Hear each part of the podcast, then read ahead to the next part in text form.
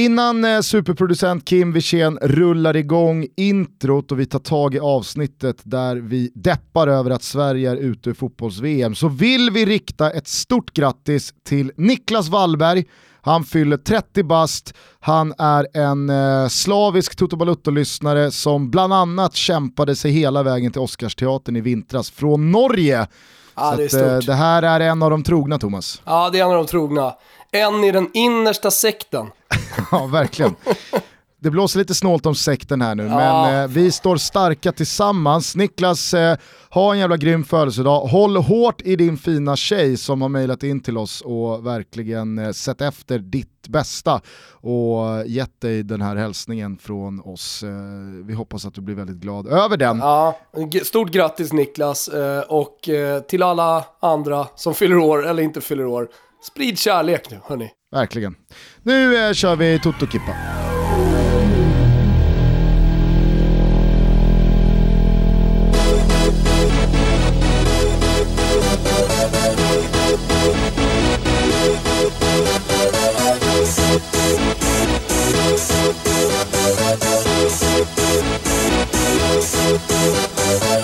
Y'all ready for this? Jaha, jaha, jaha, så var dagen då kommen när eh, fotbolls-VM 2018 var slut för Sverige, även fast man har matats med eh, ja, men både sägningar, åsikter, eh, tyckerier och eh, kvasifilosofiska utlägg om varför man borde vara nöjd hur det än går för Sverige post ett gruppspel så är det såklart eh, helt omöjligt att inte känna en jävla tomhet idag. Ja, jag tycker det känns lite konstigt också. Alltså, det har gått så jävla bra med Janne hela tiden. Det har ju varit idel framgångar. Så, eh, man- det är nästan som att man minns senast man var besviken eller ja, ledsen över det. En, en, en eh, eh, utebliven framgång. Alltså man får ju gå tillbaka till Erik Hamrén-tiden, men det var ju andra typer av känslor. Alltså, då, då, då fanns det också ilska och sånt där eh, som bubblade upp för att man tyckte att Hamrén gjorde fel beslut. Men, men, liksom, men Janne har man ju hela tiden bara, men man har hoppat på hans båt och så har man seglat med sen han, sen han kom. Eh, så när vi förlorade igår, det är svårt att ta in.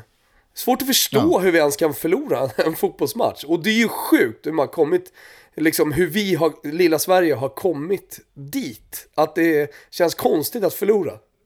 Ja, ja verkligen, för det är ju eh, det tål väl att eh, påminnas om. Alltså, mindre än två år sedan vi gick in i ett VM-kval med både Holland och Frankrike och på förhand var väldigt, väldigt utdömda att ens nå en andra plats.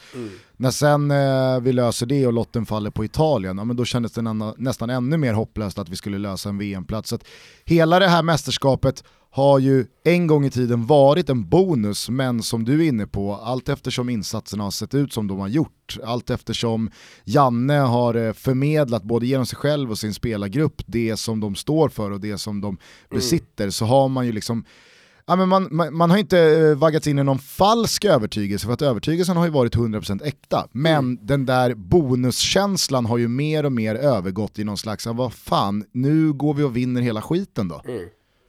Ja men precis, och det, just därför den något märkliga känslan i kroppen.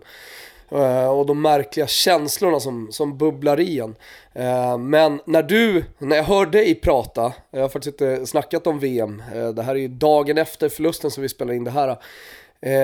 så, så blir jag ändå alltså, stolt på något sätt. Och vad är det man är stolt över då? Det, du och jag, jag höll på att säga, vi har inte gjort någonting.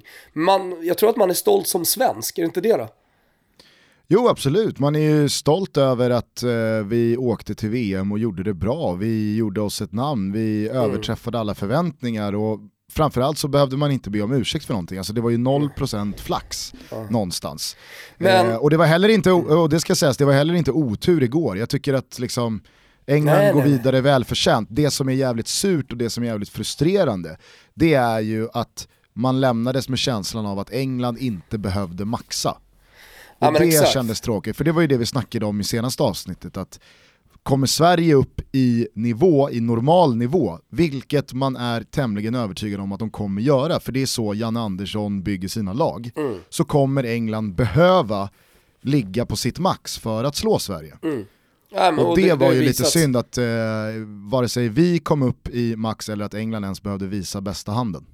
Nej, sen är det ju alltid surt att åka på ett tidigt mål på fast situation också.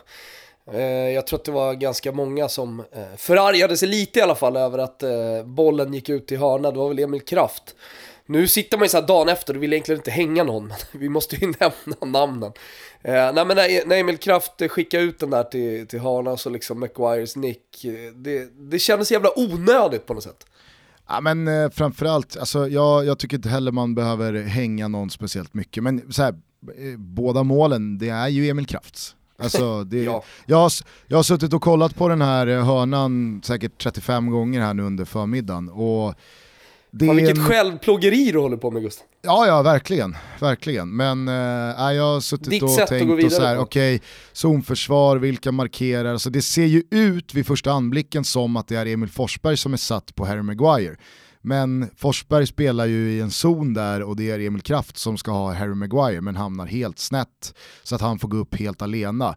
Eh, många har ju frågat sig vad Granqvist håller på med men han har ju John Stone som rör, rör sig mot eh, bakrytan. Så att, det är ju Emil Krafts gubbe, dessutom som du redan nämnt så är det Kraft som får ut den till hörna i en situation där verkligen, man brukar ju säga så här, ja men hur mycket spelar egentligen erfarenhet roll då? Alltså så som Emil Kraft tar ut den där till hörna, där tror jag är en av de tydligaste skillnaderna på en spelare som Micke Lustig som har 70 någonting landskamper i ryggen, han har varit ja, i de här situationerna förut, han vet att mm, det finns nog marginal för mig att ta ut den här till inkast istället för att ta det säkra för det osäkra och bjuda på en hörna. För att en, en hörna är så mycket mer riskabel än ett inkast. Um, och sen andra målet, det har säkert också många eh, kollat på otaliga repriser, där är det ju en Emil Kraft som försöker ställa någon offside utan att ha koll på vad som finns bakom sig när det är två, plus, två mot två framför honom. Så att, ah, det kändes också som en sån här situation som du pratade om i förra avsnittet också, alltså just eh, Lustigs förmåga att kunna komma in och göra det bra i duellspelet på huvudet. Alltså att det finns en timing och det finns en positionssäkerhet och en eh, erfarenhet ja, från hur, hur, hur, spelet flyter där. Ja. Så att det är, fan vad surt alltså. Det, jag, Men du, skulle, jag... du, skulle du våga dig på lite alltså så här, betyg, lite summering av eh, de svenska prestationerna? Eh, tänker du som lag ja, eller eh, nej, spelare i matchen alltså, här, vilka, Nej, jag tycker individuellt hela mästerskapet. Vilka, vilka lyfter man och vilka är man besvikna? Nu är det väl ganska självklart. Men eh, det kanske ändå bör göras. Alltså för jag tänkte på det i morse när jag slog upp eh, de internationella tidningarna i min, eh, i min läsplatta.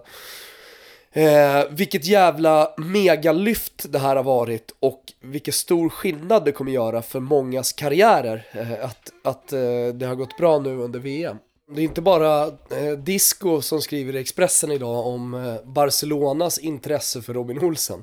Utan nu står ju det i världspressen, så jag menar, så där, där, finns det ett konkret intresse.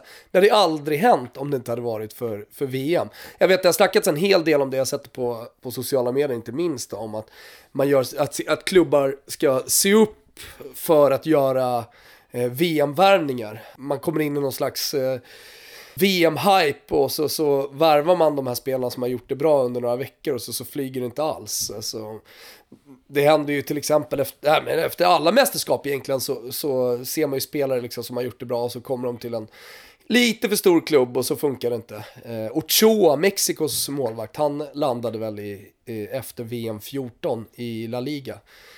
Eh, och det flög väl inte sådär jättebra för honom. Men han, han förmåga att hela tiden höja sig enormt mycket under, eh, när, när han spelar med den mexikanska landslagströjan.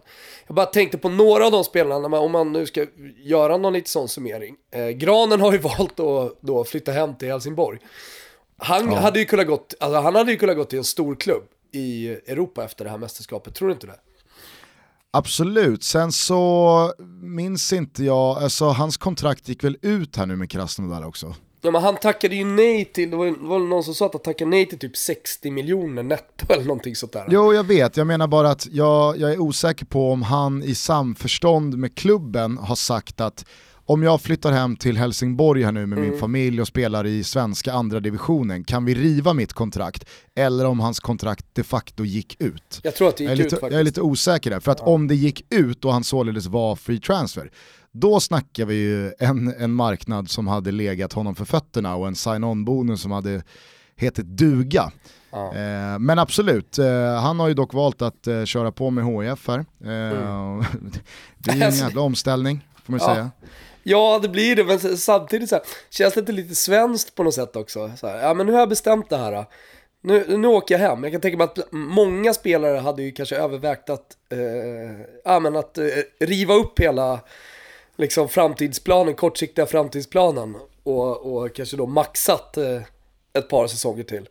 Eh, Och speciellt då när det kommer, när, när det kommer storklubbar. Men, men eh, ytterligare spelare som jag tror liksom eh, kommer Eh, åka på semester idag. Men med en stekhet mobil från agenter då som, som ringer och säger fan nu, nu, nu händer det grejer. Albin Ekdal. Känns ju lite bortglömd. Eh, Förutom i Italien då, där alla känner till honom. Men i övrigt i fotbollseuropa känns det som att liksom, ja men hans tid i Hamburg blev inte vad man hade trott. Eh, han har varit väldigt mycket skadad.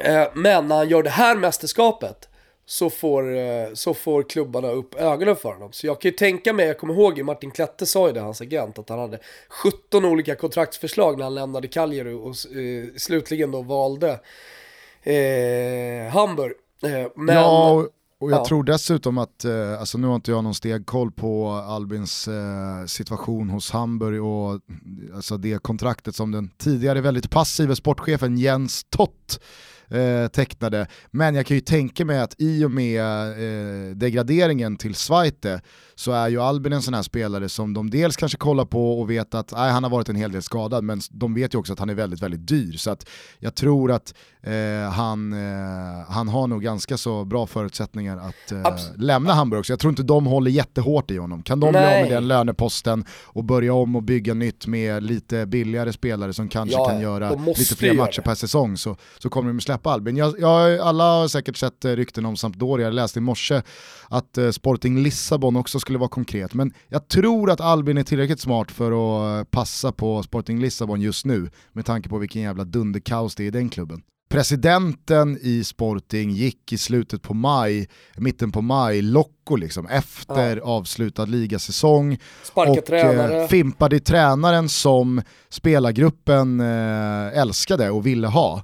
Så att eh, i någon slags revolt så eh, bröt eh, flertalet tunga nyckelspelare sina kontrakt, däribland William Carvalho tror jag, Mm. och några till. Så att det blev liksom, ja, om jag inte minns fel så var det väl åtta spelare som liksom Ja, men ja, men rev sjukt. sina kontrakt. Ja, det var en ren och skär revolt faktiskt, precis som du säger.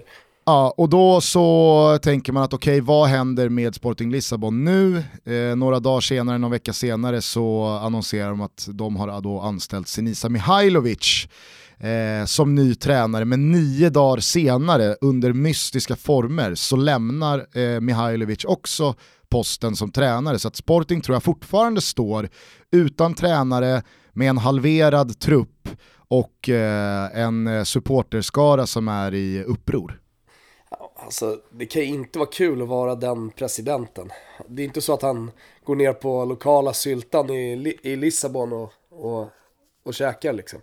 Tror han får hålla sig inne eller till och med hålla sig utom Socknes om han ska överleva den här sommaren. Eh, Ja, och jag tror, nog. Albin, jag tror nog Albin gör rätt i att också hålla sig utom Socknes Ja, där. han har alltid varit så smart eh, liksom, i sina val. Jag menar så det hade kunnat bli något annat. Det, det Hamburg som han kom till, det projektet som han omfamnade, såg ut att vara eh, något helt annat. Jag menar Hamburg storsatsade och han var en del i den stora satsningen. Så att, jag menar så här, skador och, och sånt kan man, ju, kan man ju faktiskt inte påverka. Men om det är en sak som har varit jävligt tydlig under hans år i Hamburg, för det måste man faktiskt ta med sig, det är att när han har spelat så har Hamburg varit ett bättre lag. Absolut, absolut. Men eh, utöver Albin så vet jag faktiskt inte om jag tycker att det är så många Ja, men spelare en i. Sverige. Jag, menar, jag, jag tycker att, eh, eller jag hoppas verkligen att eh, Ola Toivonen kan kräma ur eh, ett eh, bra kontrakt och en ny klubbadress eh, i en miljö som vill ha honom, som önskar honom. Mm. För det tycker jag han har gjort sig för förtjänt efter det här kvalet och det här mästerskapet. Han är värd, han verkar vara en jävla superkille. Eh, han verkar ha liksom eh, mognat både som spelare och människa. Han hade ju ett jävla ganska så osmickrande rykte om sig för eh, 8-10 år sedan. Han blev väl framröstad till eh, holländska ligans eh, mest osympatiska spelare och det var en hel del tjafs och armbågar och gula kort och skitsnack. Och, ja, han verkade inte vara någon sån här eh, super eh, spelare bland motståndarna i alla fall. Det behöver ju inte alla vara eh, för att man ska vara älskvärd ändå. Men jag har verkligen bilden av att Ola Toivonen de senaste åren eh, har liksom mognat och blivit en jävla fin människa som, in, som är ganska långt ifrån det där spelet väl på plan.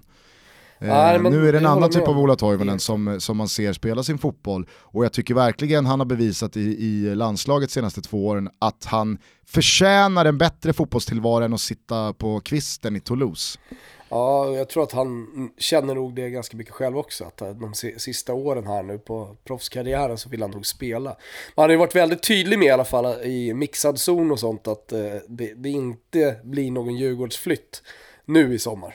Nej. Eh, jag, det, är, det är väl Disco som framförallt har rapporterat om det här i alla fall, liksom att det har funnits nå- nå- någon form av eh, diskussion, eller liksom det, har- det har funnits samtal i alla fall mellan Ja. Bosse och han. Eh, men, Sen så- men han hårt.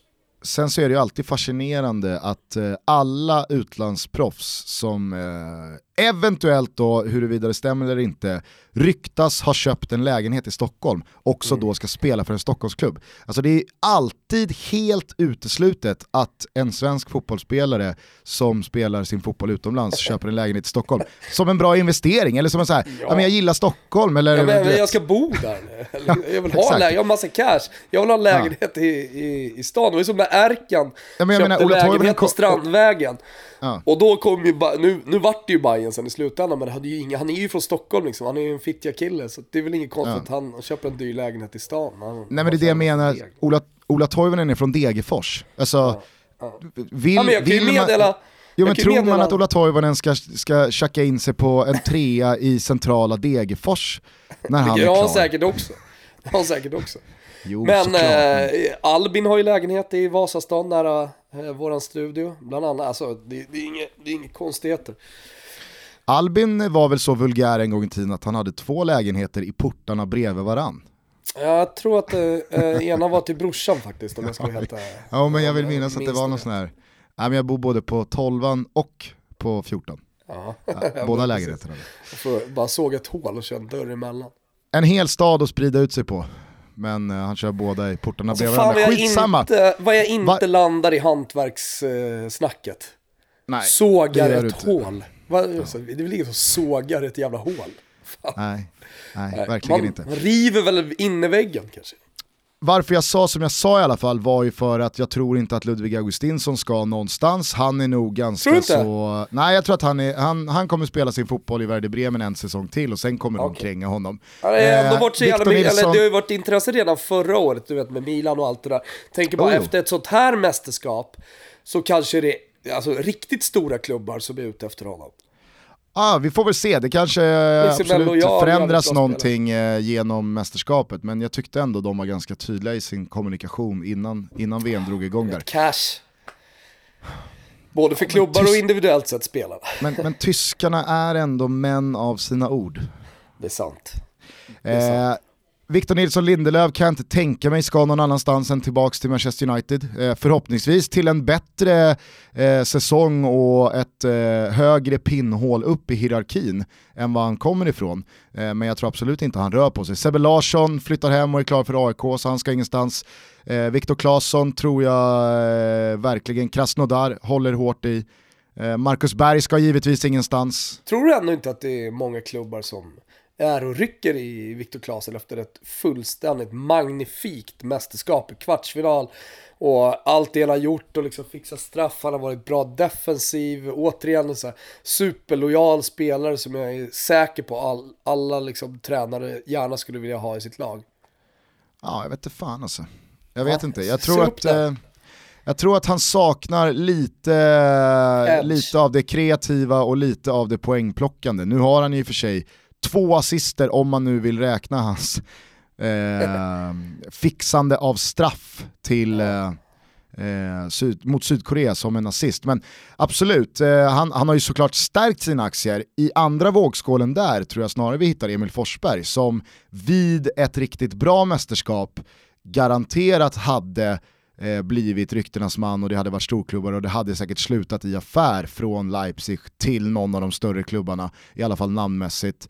Eh, men jag är inte så säker på att eh, den här liksom sista övertygelsen från de här klubbarna kom i och med det här mästerskapet? Nej, det är jag ganska övertygad om också. Jag menar, han gör ett mål som är deflection. Det är jättebra, han tar oss till, till kvartsfinalen. Inget, inge så liksom, men... Eh, matchen mot England igår är ju inte bara den där situationen på hörnan, verkligen inte den, men han kommer ju inte upp i nivå. Alltså så som man har sett honom när han flyger, det tycker jag inte han gör i någon av de här matcherna.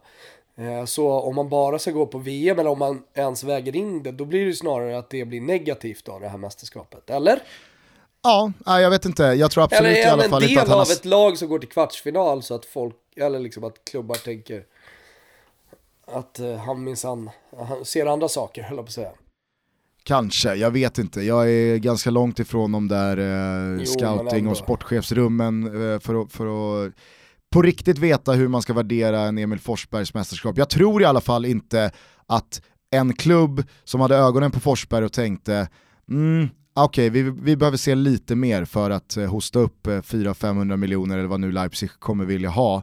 Jag tror inte att de tog det här sista steget genom de här matcherna. Å andra sidan så måste jag säga, jag har eh, umgåtts väldigt eh, mycket med Bosse Pettersson senaste veckorna och han är ju en av de eh, kanske största förespråkarna för att just Emil Forsbergs spelartyp kvävs och hämmas oerhört mycket av det 4-4-2 ah. som eh, dels Janne men många andra svenska lag eh, genom åren har applicerat. För det är just fysiken, laglojaliteten till liksom överflytt, till löpmetrarna, till eh, understödet för varandra. Det är det som sätts i första rummet. Det finns inte utrymme för att låta den, eller de två kanske, kreativa offensiva spelarna som ska ha krafter kvar för att vara just kreativa, vara just eh, pigga och fräscha i både kropp och skalle när man väl får bollen i en halvyta mellan lagdelar och kunna få upp den i fart och eh, sätta passningarna. Det, mm. det, finns inte det utrymmet för eh, det vad ska man säga, alltså det omfördelandet av resurser på två spelare eller en spelare för att alla tio måste göra max i defensiven hela tiden. Eh, och det här har Bosse tjatat om varje gång vi har setts, liksom, att han var inte alls förvånad över att eh, Emil Forsberg såg ut som han gjorde igår, i och med att så här, ja, men det kostar för en sån spelare mm. som i sitt klubblag har en fri roll, som hela tiden vet att han blir uppbackad av en löpmaskin som löper eh, 50% åt honom. Mm. Eh, då kan han ägna sig åt eh, liksom att, att göra någonting vettigt med bollen när vi väl vinner den i offensiv mm. riktning. Eh, och det, ja, det där, blir inte på samma sätt. Nej.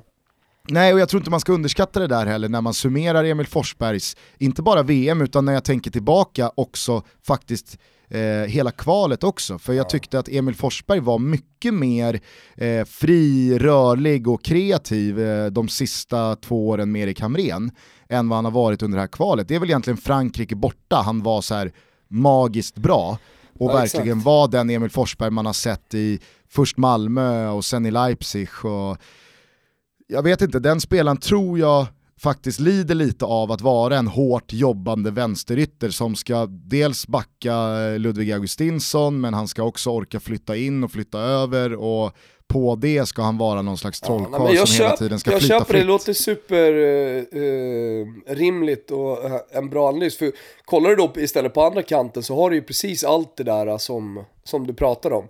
Uh, den totala hängivelsen till spelsystemet och ja. arbetsinsatsen i Viktor Claesson. Och Bosse Pettersson, han menade ju att det här var ju exakt samma situation som med Per Zetterberg för knappt 20 år sedan. Alltså det var en spelare som höll absolut högsta nivå och var eh, ganska så överlägset den då, alltså i eh, millennieskiftet, 90-tal till mm. 2000-tal, mest kreativa, tekniska, offensivt lagda eh, liksom trollkaren en, ett, eh, ett svenskt landslag kunde Mm. ha med i sitt lag. Men han uppfyllde inte kraven i det defensiva för att Lasse Lagerbäck och Tommy Söderberg skulle känna att äh, men, vi gör plats för eh, Ja. Zetterbergs kvaliteter, så som Tommy Svensson skräddarsydde en roll åt Thomas Brolin. Alltså, ehm, så det tyckte jag ändå var det är liksom en intressant den- den tar jag käpphäst från. Bosse. Ja, ja, det tar jag verkligen med mig. Annars, annars kanske vi landar där då, att det, det, det är Albin som, som ska säljas. Jag, jag öppnade ju hela diskussionen med att nu är det jävligt många spelare som kommer ha eh, telefoner som glöder under eh, semestern. Men eh, det kanske inte är det, eller telefonerna glöder men det blir inga flyttar. Nej, ja, alltså, som sagt, det finns ju en rad spelare som har gjort det jävligt bra, men där jag tror att deras eh, situation kommer vara ändå ganska oförändrad. Eh, Men det är många som slutar, eller eh, som slutar, det är ju inte allt bekräftat men men det, det är ju flera spelare som, som faktiskt kan tacka för sig nu. Alltså Sebastian Larsson, du har Granen, du har Toivonen Berg. Vet man inte vad som händer riktigt där. Alltså, så att inför EM-kvalet som börjar eh, redan i höst eh, så kan det ju faktiskt vara en svensk startelva som ser helt annorlunda ut. Absolut, och där är jag lite kluven, så här. jag vet inte riktigt eh, hur man ska tänka i ett sånt tydligt generationsskifteläge. Ska man tänka att vilket lag kan vi ha på banan om två år eller ska man tänka vilket lag kan man ha på banan om två månader? För att eh, jag, jag tror absolut att saker och ting kan hända med Ola Toivonen eller eh, Marcus Berg eller Micke Lustig eller eh, ehm, ja det finns säkert några fler att nämna eh, i, i den ålderskategorin. Att så här, jag, jag är inte säker på att de är vare sig eh, från eget håll eller från ledningens håll landslagsmässiga om två år. Men de är det ju garanterat om två månader så länge de vill själva. Ja, Eh, det är väl det det landar på i slutändan, alltså deras egna vilja. Ja, och då, då, då, ty- då tycker jag nog snarare att man ska fråga dem liksom så här. vill ni satsa vidare mot EM Just 2020? det. Inte vill ni satsa vidare i höst? Ja men precis, för att eh, den resan börjar nu och de spelarna Ja. som börjar och är med från starten, det är också de som förhoppningsvis vi tänker ha med oss. Eh, För jag menar, ta en Andreas Granqvist, alltså, han är lagkapten, han är uppskattad, alla supportrar älskar honom och eh, han har gjort det jävligt bra. Han pikar i någon, i någon form fotbollsmässigt också. Men han ska hem och spela superettan nu. Kanske spelar han allsvenskan nästa år. Och då är det 2019, det är ett mästerskap igen om vi tar oss dit om två år. Jag, jag kan ju tycka för svensk landslags skull att det är ju bättre att nu fasa ut granen, spela in Ponne för att det är Ponne och Nilsson Lindelöf som ska vara mittbacksparet om två år. Alltså helvete vad vi har det bra ställt på backsidan. Det finns ju hur många spelare som helst eh, att ta av, så att säga. Alltså, det, det, där, där är vi trygga i framtiden. Ja, det ser ju lite sämre det, ut på anfallssidan. Ja verkligen, det var det jag skulle säga. Däremot Ja, men vad har det vi? Säg att, Ola Toivonen, säg att Ola Toivonen och Berg lägger av, ponerade. Vad, vad, vad har vi för fyra anfallare då? Alltså John Guidetti har ju absolut eh, åldern på sin sida. Ehm, det, Kiese. det är Kiese Thelin, där finns eh, en... Eh, Ja, du ser. nej men alltså så här. Alexander Isak kommer ju säkert komma dit, Just men han är ju det. inte Fan, där han har man än. glömt alltså. Ja. Eh, det finns en eh, Carlos Strandberg som säkert lär Just växa det. på sig något år till i Malmö FF innan han lämnar för utlandet igen. Ehm, men absolut så finns det ju några tveksamheter kring anfallspositionerna. Det jag undrar är ju också mittfältet. Alltså Sebastian Larsson eh, försvinner och hur sjukt det än låter så är ju Sebastian Larsson typ en eh, halvkreativ spelare med svensk landslags Ja, eh. Så att där undrar jag också så här, ja, är det Oskar Hiljemark som nu ska kliva in bredvid Albin eller är det Kristoffer Olsson som är på väg framåt? Eh, ska en Kerim Merabti få hålla sig skadefri, lämna Djurgården och Allsvenskan och ta nästa steg i sin karriär? Eh, mm. Ska Sam Larsson eh, få utväxling och också hålla sig lite skadefri och verkligen lyckas eh, över tid och Ja, få sitt ju. genombrott i landslaget. Så att, det blir spännande, det blir jävligt Ja. spännande. Ja, ruskigt, ruskigt. Hur som helst drar allting igång i höst och sen är den här Nations League också som jag fortfarande inte riktigt har greppat vad fan det handlar om. Ja, det behöver du ju absolut inte skämmas över. Nej, nej. Jag tror att Sverige har fått Ryssland och Turkiet i någon slags trelagsgrupp. Ja. Vad, nu, vad nu det innebär. Det lär inte Eh. vara samma laddning kring de matcherna som det har varit nu. Vi kommer nog inte öppna upp kung Karl till. Nations League. Eh, det kan vi väl vara ärliga och säga eh, redan nu. Men fan tack till alla som har kommit hit. Vilket jävla tryck och vilken jävla stämning det var sista halvtimmen innan avspark igår. Ja, men vi har ju haft eh, 10-11 event nu och det har rullat på. Haft jättehög stämning, varit supertrevligt och kul att träffa lyssnare eh, över en bärs höll jag på att säga. Men eh, eh, igår märkte man att det var någonting annat. Alltså då, då började sångerna liksom redan i, i foajén till, till eh, festvåningen. Ja. Men eh, samtidigt så satt vi dem lite i halsen för att tidigare Sverige-matcher har man ju verkligen fått inte bara prestationer utan även resultat som har gått ens Ja. väg och då blir det ju såklart någonting annat. Igår var det ju Ah, det var ju kämpigt alltså när slutsignalen ljöd, man kollade på klockan och visste att okej, det är två timmar kvar till Ryssland-Kroatien.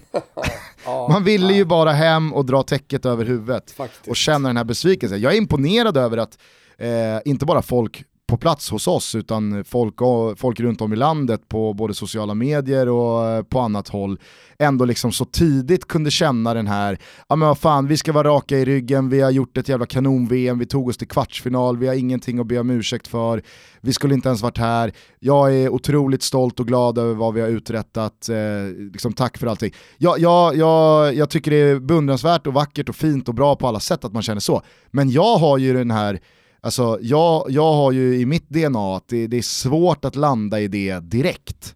Alltså, Mm, jag, jag, jag hur, man än, hur man än vrider och vänder på det så var det 90 minuter fotboll som skulle spelas mot Mm. England. Det är inte några utomjordingar, det är inte Harlem Globetrotters. Eh, och att vi har tagit oss till kvartsfinal, det, det kan ju inte göra att man nästan lite rycker på axlarna åt hur det går. För att man är så men nöjd det jag tror hjälper till, eller hjälper folk att eh, lite snabbare komma över förluster och känna stolthet och eh, älska det här landslaget liksom direkt. Att det, det, det är kärleken som, som någonstans övervinner eh, besvikelsen. Tror jag har att göra med att England var så mycket bättre och att vi aldrig egentligen riktigt var nära. Eh, Jag menar Pickford gör någon bra räddning. Vi är Eh, nära det att få in finns ingen- 1-2. Alltså, Ja, och Det är du, ju. du sa ju det igår. Sätter vi bara 1-2 innan 85, då kvitterar vi den här matchen. Men, Ja, men- nej men det jag skulle säga att, att hade det varit en eh, omdiskuterad straff som eh, sköt England vidare, hade det varit liksom en eh, Anders Svensson-stolpe i 90, 92 som liksom gjorde att vi inte tog det till förlängning, då tror jag att folk hade känt större besvikelse. Men i och med att eh, det i stort sett aldrig var något snack så, så tror jag att eh, alltså, folk kommer över det lite snabbare. Sen vet jag inte, man ska ju inte hålla på och jämföra, eh, men hade jag också fått möjligheten att byta med hur Ryssland åkte ut, så vet fan om man hade velat ta Nej. det alltså. Ja men det är, ja, nej, det är, det är ju värsta sättet liksom. Ja, men jag, vet ju, jag vet ju hur länge det satt i när vi åkte mot Holland i EM i kvarten 2004. Just ja, det för att det sitter var straffar. typ i fortfarande. Ja, ja. Det, det, det, den eh, taggen har man ju inte fått ut helt än. Nej, det har man faktiskt inte. Och Senegal kan jag säga, där, där känner jag på samma nivå eh, besvikelse nästan fortfarande. Just att eh, kontringen som, som eh, ja, sedermera blir mål för Senegal liksom föranleds av helikopterfint i straffområde och skott i stolpe. Alltså det, det, den, den kommer jag nog aldrig kunna släppa. Nej, nej, nej alltså, jag kan fortfarande se hur Hedman med sin väldigt, väldigt kämpiga mohikanfrisyr går ner mot bollen, men den rullar Fan, förbi honom påminner in mig, han stolpe in. körde alltså mohikanen ja, under det mästerskapet. Det är Alltså. starkt alltså. När, är den på väg tillbaka eller mohikanen? Vad känner du? Annars har det blivit en trend att köra den här Docklandsfrillan från 93 och blondera håret. Uh, han har ju flygit runt i Europa, såg Bonucci senast, vi la ut på Instagram. Ja. Som, som kör den. Eh, jag, jag gillade den ju aldrig då, på 90-talet. Eh, och kan, väl det, det sitter i fortfarande. Det är inte min favoritfrilla. Jag tror också att eh, tåget eh, har gått för dig att haka på. ja, ja, ja, det har gått för länge sedan. Däremot så skulle jag kunna se dig med liksom din täta skäggväxt och en kort blonderad frilla. Kanske någonting du ska fundera på innan du går på semester. Ja, kanske. Jag ska ju till LA dagen efter VM-finalen. Ja, exakt. Den hade nog gjort sig där i Venice. Nej men eh, för alla de som har sett Prison Break så Ja. kan man nog se framför sig en Thomas Wilbacher se ut som T-bag. Eh, Alltså, nu, jag, blonderade- kollar, s- Stripet. jag har faktiskt inte sett den, men eh, jag ser inte emot. Toto Balutto är sponsrade av Seat Stockholm och det är vi väldigt, väldigt glada över. Vi vill tillsammans med Topdog Micke och alla andra på Seats tre ställen runt om i vår huvudstad, Täby, Sätra och Södertälje, slå ett slag för privatleasing. Det här är ju det nya svarta Thomas. Ja men det är det, för det är väldigt enkelt eh, och nu också med eh, Seat Stockholm så har vi ju rabatt. Så det är både enkelt och billigt. Precis, alla Tutto-lyssnare som kommer till Seat Stockholm och tecknar ett eh, treårs privatleaseavtal får 100 spänn rabatt på varje månadskostnad, vad nu den är, vilket ger alltså en rabatt på 3600 spänn. Eh, efter tre år då hämtar man antingen ut en ny och tecknar ett nytt avtal eller så lämnar man bara tillbaka bilen och tackar för sig. Eh, allting är på samma faktura, det är väldigt bekymmersfritt och det är inget bundet kapital eller någonting. Det är priser som inkluderar fri service och tre års nybilsgaranti. Du och jag har ju kört varsin olika bil, eh, är du nöjd med, med din än så länge? Jag är nästan lite för nöjd. Eh, jag åker ju fram och tillbaka mellan Kung Karl och Yxland som ligger ändå en och en halv timme från Stockholm i närheten av eh, Norrtälje. Så det blir en hel del bilpumpande. Eh, och då kan jag säga att eh, den här eh, lilla Seat Cupran som jag brassar runt i, den har gjort de här, eller det här pendlandet till en fröjd faktiskt. Så jag, jag är ruskigt nöjd med, med min bil. Och det är väldigt enkelt, precis som Gustav sa, gå in eh, hos er närmsta, förslagsvis eh, Seat Stockholm. Provkör en bil och sen så är det bara att signa på ett avtal. Så har ni en ny kärra. Och bor man utom Socknäs då funkar ju eh, seatstockholm.se som eh, en liten eh, startkanal. Exakt. Själv kör jag en Arona, den pröjsar man som Tutto-lyssnare 1995 för i månaden, men det finns också Leon och Ibiza för några hundringar mindre i månaden också. Tre fina modeller man kan privatlisa genom Seat Stockholm. Vi säger tack till er Seat Stockholm för att ni gör det här för våra lyssnare och är med i Toto Balutto. Stort tack. Ja, ja, eh, jag vet inte om man ska stänga det svenska eh, fotbolls-VM i och med det. Jag, jag känner liksom att det är fortfarande dagen efter. Jag kommer garanterat landa i en slags hundraprocentig stolthet. Jag hoppas också, det vill jag verkligen understryka, jag hoppas att eh, sättet vi åker på, alltså att det är en ganska tydlig förlust mot England i, inom citationstecken, bara en kvartsfinal, inte gör att vi och övriga liksom idrottsintresserade svenskar glömmer av lite vilken bragd vi faktiskt stått för. Ehm, jag, jag hoppas verkligen att i vinter om ett halvår när det ska delas ut Jerringpris och bragdguld igen, alltså jag hoppas verkligen det här landslaget får ett något slags definitivt erkännande och får på papper vilket jävla jobb de har gjort och vilket otroligt resultat de har uppnått. Trots att det som sagt, inom citationstecken, bara blev kvartsfinal. Ja, jag tror att du kommer bli besviken där. Alltså man, har, ju, eh, man, har, man har ju lärt sig av historien att det är svårt att, att tävla mot eh, hästar. Och, jag menar, Angelica Bengtsson kan ju slå personligt rekord igen i, i stavhopp och lite sådana grejer. Som, det, det, det kan hända rätt mycket. Kollar man på det här året så har du ju också ett ishockeylandslag som har vunnit VM-guld. Eh, vi har vårt bästa vinter-OS någonsin va? Eh, Ja det var det väl, att, eh, förutom på hockeysidan. Ja, det var lite, det var lite tamare. Nej, men är du med? Alltså det, jag, jag tror nog att jag tror nog att du kommer bli besviken. Det finns, det finns andra folkkära idrottare i det här landet som säkerligen kommer sopa hem de där Jerringpriserna och allt. Peder Fredriksson går för tredje raka. Han går för tredje raka. Det, det Han har klart han vunnit gör. någon jävla World Cup-historia liksom. Ja, eh, fan tack för showen. Som eh, Ja. Zlatan sa, det har varit ett jävla privilegium att få vara med på den här resan. Förlåt Gusten, tänk om vi hade haft Zlatan. Ja. Tänk om vi hade haft Zlatan, Gugge! Jo, Då Absolut. hade vi vunnit VM va? Ja, jag har liksom sen länge slutat tänka om. Jag säger lite för att provocera också. Vet du vilken match, alltså vilken är din go-to tänk om match? Alltså menar du historiskt? Alltså, alla har ju en tänk om. Tänk om vi bara hade gjort så här i den matchen. Nej men jag nämnde ju precis Senegal till exempel. Ja, ja Det är, ju, det är ju verkligen en sån match. Jag, br- jag brukar återkomma också till eh, VM 94 och Brasilien-matchen. Tänk om vi inte hade haft avstängningarna. Tänk om vi hade kunnat ställa upp bästa laget. Då hade vi nog eh, tagit Brasilien och spelat VM-final mot Italien. Ja, om Tern Men- inte hade fått rött kort. Det är ju inte, det är ju inte ens gult. Nej men det sjuka är att Tern inte ens protesterar. Exakt! Det gör mig än idag förbannad. Det är också en tagg. Ja. Ja. Nej, själv är ju min så här, tänk om-match, det är ju Roma hemma mot Sampdoria. Eh, det är fjärde sista ligaomgången 2010. Och Roma spelar så jävla bra, leder med 1-0 i paus, borde leda med 3-0.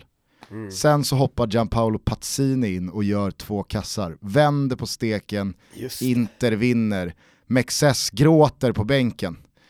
Och den där liksom drömmen om ett ligaguld i någon slags medveten ålder, jag var, jag skulle fylla 12 när Roma var 01.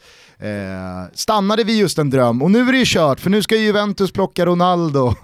kan ju lika gärna dela ut den där skölden direkt. När delade du ut den i fjol? Var det 27 juni? Ja, Juli var det. Jag tror det var juli vi delade ut eh, guldet till Juventus. Kanske så är det då lite tidigare i år.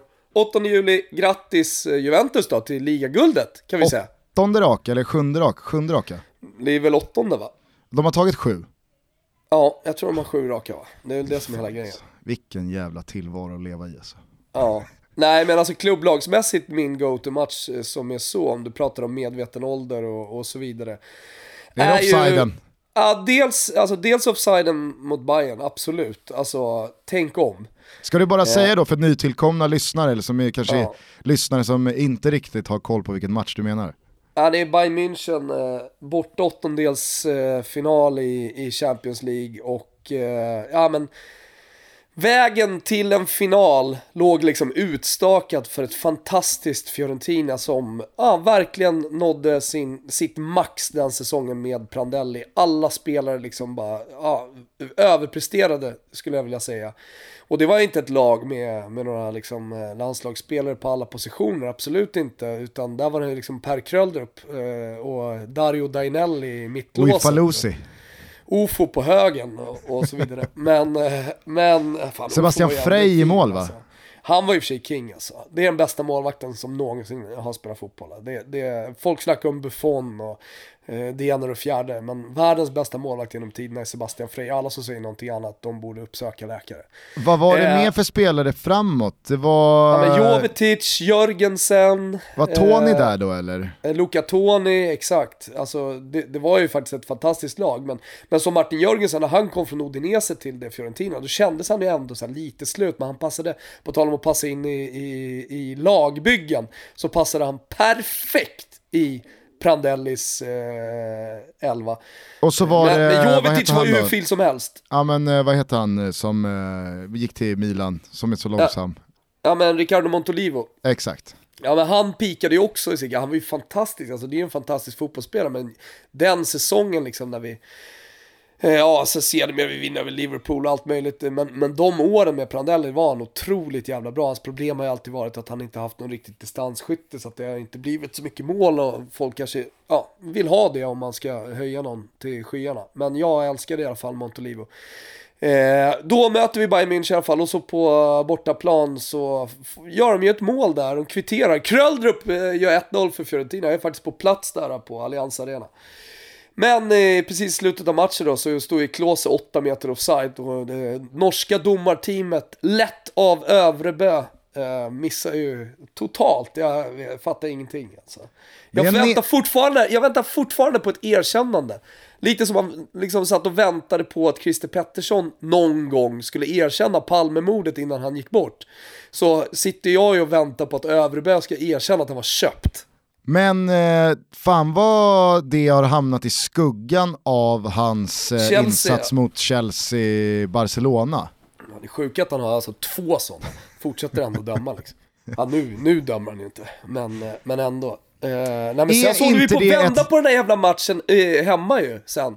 Då åkte jag och lillebrorsan över till Florens eh, och Jovetic är briljant i returmötet på hemmaplan. Men jävla Robben får ju iväg, han, han, han är inte alltid jätte Alltså om man kollar tillbaka på hans karriär så är det väl kanske inte distansskyttet. Jag säger inte att han är dålig, men det är inte det man kommer minnas för han är så bra på så mycket annat. Men mot oss då, precis där vi gör mål och ja men det, det ser bra ut. Fan det här kan gå. Då klipper han ju till från typ så här 35 meter. Inte ens Sebastian Frey når dit. Nej. Ja, då, då förstår man vad det är för... Men en annan, nu ska vi inte haka upp oss, en annan go-to är såklart, jag har aldrig, det var dit jag skulle komma, jag har aldrig vunnit en titel med eh, Fiorentina i något slags, ja men sen jag flyttade dit och alltihopa. Men hade ju då en möjlighet, eh, cupfinalen mot Napoli när Ilicic missar friläge i slutminuten. Tänk om när man hade suttit, Napoli en man mindre tror jag va? Eh, så Fio kommer ju bara pumpa den förlängningen och vinna, vi har sånt otroligt momentum eh, i matchen där så jag tror inte de hade rest sig. Så där finns också en tänk om. Ja, ja jag förstår. Det är alltid Titlar lika är kul! Det är, alltid, men det är alltid lika härligt att höra dig när du går loss på den där offsiden mot Bayern. Ja. Ja, ja, skitsamma, det blev ingen titel för uh, gul och gul och det är surt alltså. Man, jag har så svårt att släppa den här sidan av slutspelsträdet. Jag har så svårt att släppa att England alltså ska spela semifinal mot ett slutkört Kroatien som inte har imponerat för fem öre mot vare sig Danmark eller Ryssland i sina åttondelar och kvartsfinaler.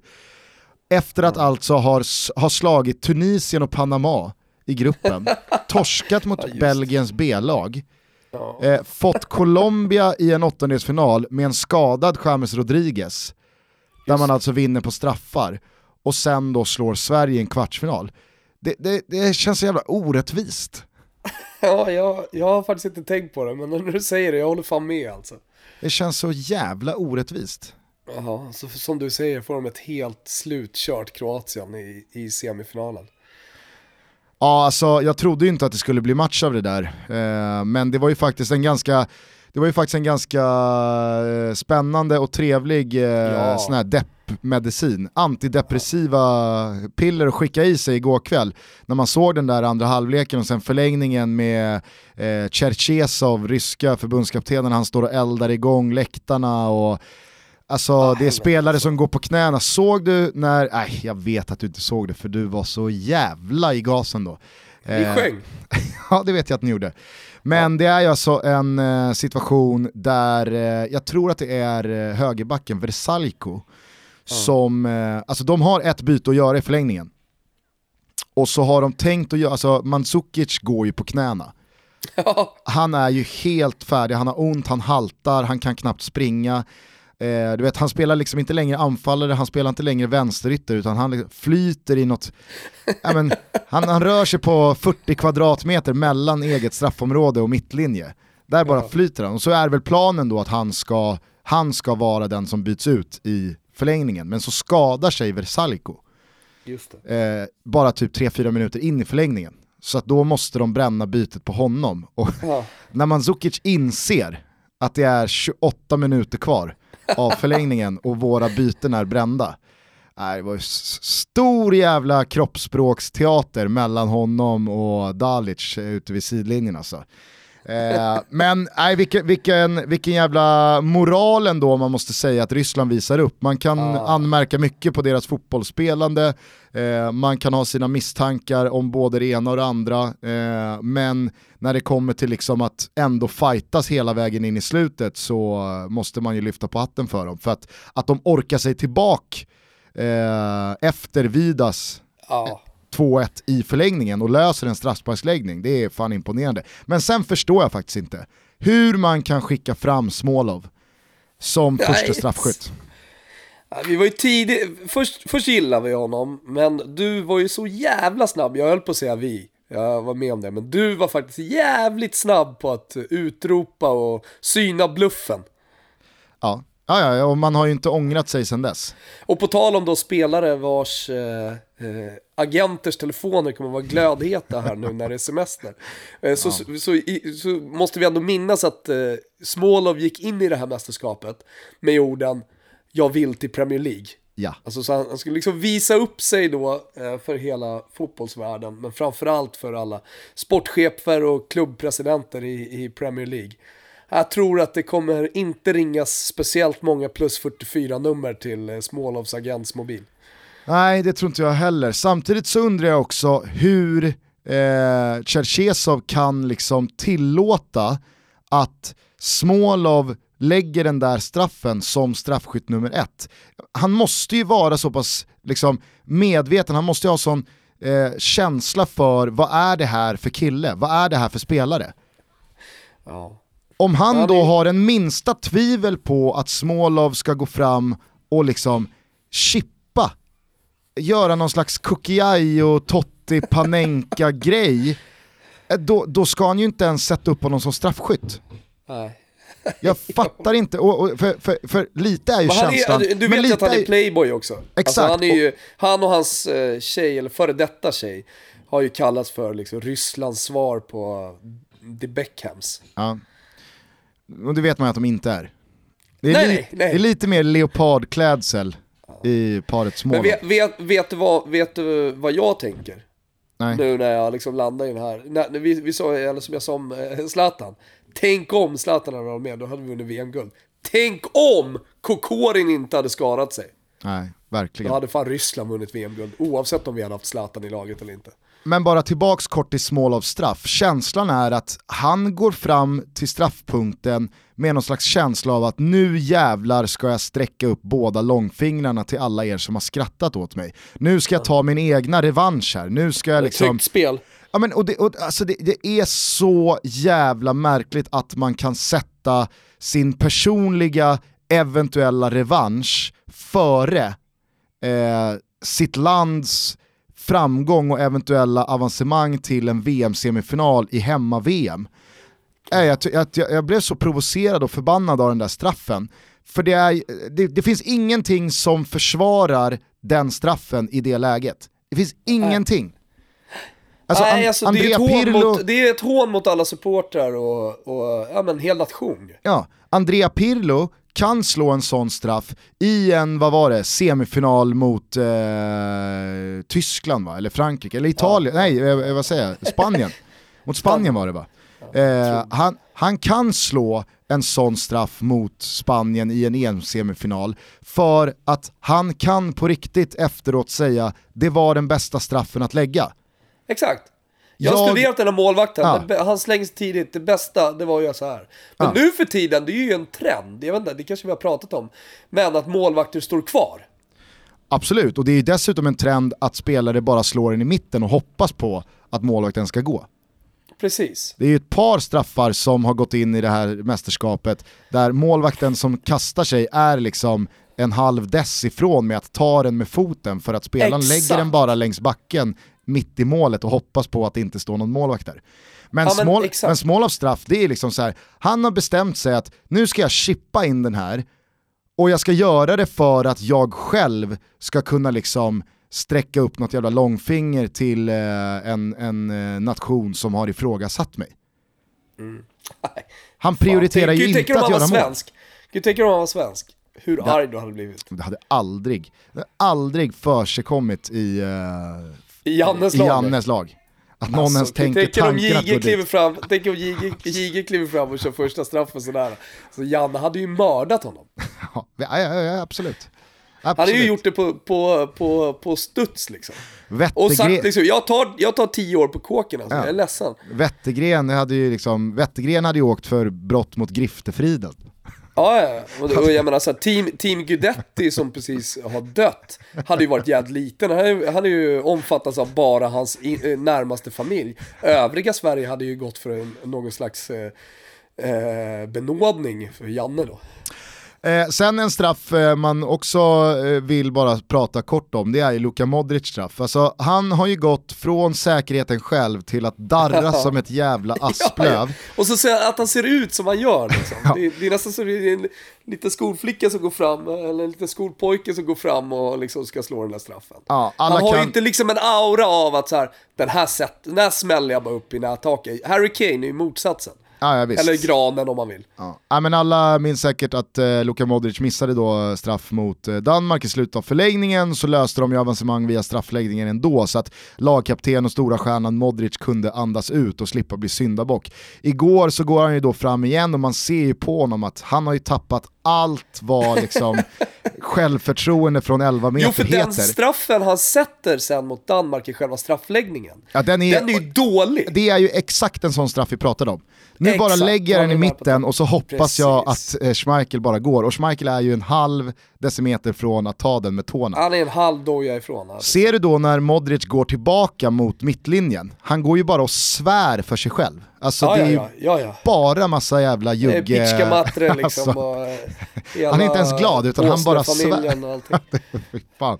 Som de fick höra. Och igår då, han är, alltså, får Kroatien en straff under ordinarie tid, eller förlängning alltså i spelet, finns inte på kartan att eh, Dalic skickar fram Modric. Alltså nu måste Så det ju vet bli du vem som ska Rakitic. lägga straffen? Nu måste ja, det bli alltså, Rakitic. Jag tycker det ska vara Man, Man, Mandzukic som ska lägga alltså. Rakitic har ju varit lugnet själv och avgjort två raka straffsparksläggningar så man, får tänka, man kan ju tänka sig att han är eh, i, i en bra känsla. absolut. Men Modric straff då, den är ju Akinfejev på, den går i stolpen och sen så liksom går den i en båge över Akinfejev längs med mållinjen och landar i gaven 10 cm in i buren. Alltså det, det är sån jävla flaxstraff så att det är...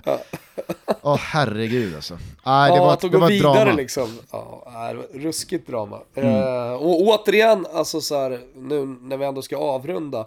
Eh, vi ska självklart fortsätta prata om VM. Det är superspännande semifinaler och så vidare. Allsvenskan har dragit igång så att framöver här så kommer det säkerligen bli en hel del allsvenska också. Eh, för alla som har saknat det tror jag det känns ganska fräscht, eller hur Gustav?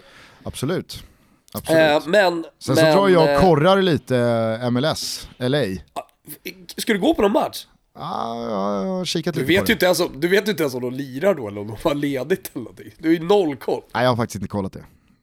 Du har Men, inte gjort eh, det? Nej, men jag ska. Men jag ska. Ja, nej, fan det är klart du ska ner och se Ibra. Du, du, du är så jävla ful så att du läser någon jävla eh, akkreditering. så du kommer in i matchen. Nej, herregud. Jag går aldrig eh, press. Jag betalar Nej. alltid för mig. Nej men jag ska bara landa i att så här, oavsett vad som händer i semifinalerna och, och i finalen så är det ju det bästa mästerskapet som jag kan minnas sen Ja, 94. Alltså nu mycket för Sverige, men jag menar liksom fotbollen, allting. Jag, tyck, jag tycker att mästerskapen har känts lite, fan, eh, det- man har blivit lite besviken. Ja, herregud. 2010 var ju öken. Ja, ruskig öken. Och så tänkte man så här, ja Ryssland, långa avstånd och alltihopa. Men satan vilket jävla mästerskap de har bränt av ryssarna. Ja. Och vilka semifinaler det blir, alltså nu har vi inte ens hunnit eh, beröra fredagens matcher där. Jag tycker dock att eh, man kan vara väldigt kort om Frankrike-Uruguay. Där var det ju, när det definitiva beskedet kom att Cavani inte är spelduglig, så svängde ju det där över till egentligen en enda matchutveckling och det var ju hur länge kommer Uruguay orka stå emot? Japp. För det fanns ju ingenting kvar i Uruguays tank när de väl hamnade i underläge. Nej. Det Eh. kändes lite samma som med Sverige faktiskt. Däremot, alltså Brasilien-Belgien, det är en av de bästa kvartsfinalerna jag sett i Ja. eh, ett mästerskap. Alltså. Vilken jävla Så kvartsfinal jävla det mycket var. talang, så jävla mycket talang och fina fötter på den här planen samtidigt. ja. Och sen Men det är så- ofta sådana matcher också kan låsas, man, man kommer in i den med sådana stora jävla förväntningar.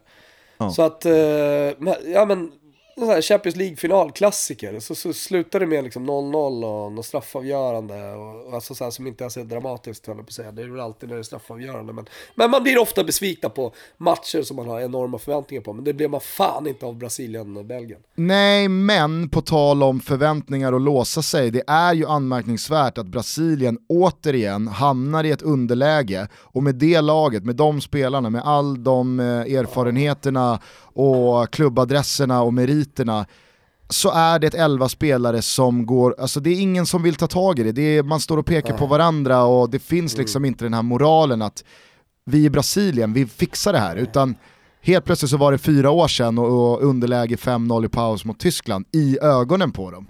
Mm. Eh, sen Det så får de där, i det där alltså. ja, sen så får de den där reduceringen. Jag kan för mitt liv inte förstå hur Brasilien inte får straff när kompani går med sträckta ben mot eh, Gabriel Jesus. Ofattbart. Det, det, det, där, där är liksom så här, där är återigen VAR som allra sämst. Ja, eller beslutet är som allra sämst. Ja, ja, ja, visst. Det är väl någon eh, fusion. Oavsett, om det är, o, o, oavsett vem det är som tar beslutet så är det ett uselt beslut att inte ta straffen. Eh, men eh, sen så var det ju nog många då, det har vi ju berört eh, tidigare också, att det skulle bli ändring på Brasilien längst fram i och med att Fiege numera var Ja. Gabriel Jesus. Och han åker alltså hem från VM med fem starter, noll gjorda. Och eh, tror jag, Det är, klart en, att, det är klart att det är fel att inte starta Firmino. Alltså det, det är direkt fel. Ja. Ja, jag tror att Gabriel Jesus. Gabriel Jesus får nog, eh, han får nog ganska jobbiga landslagsår framöver. Skoja inte. Men men, semifinaler tisdag, onsdag. Eh, vi rullar på som vanligt hela vägen in i mål.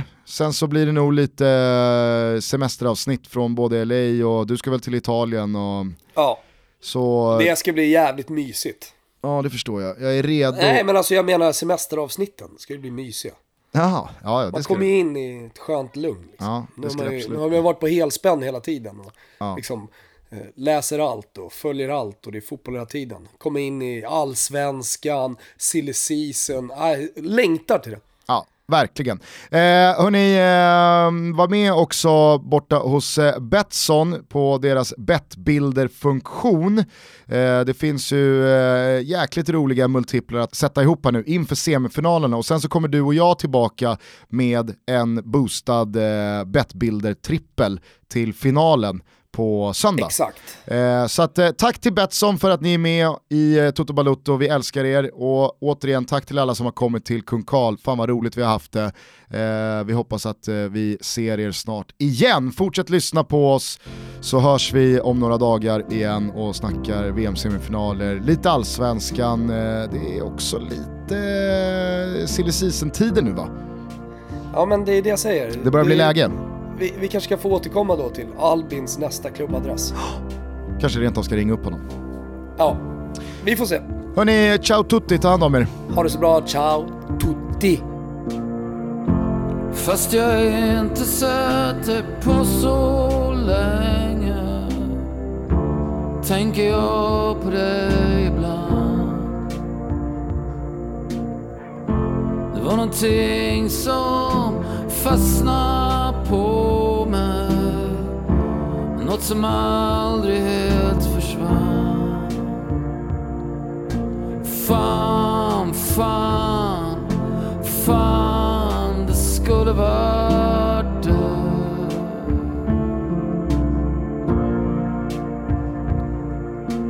Fan, fan,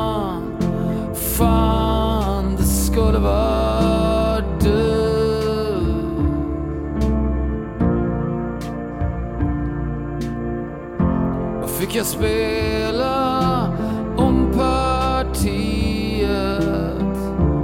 Fick jag chansen en gång till.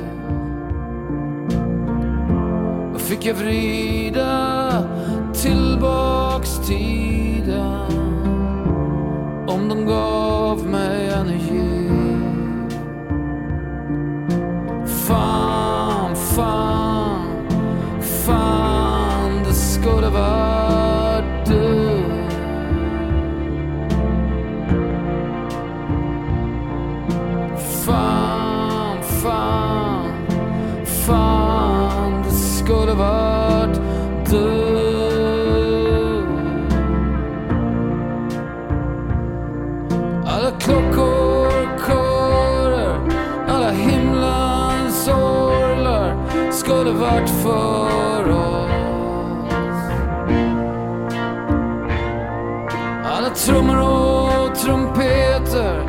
Alla sagor, alla under allt på en och samma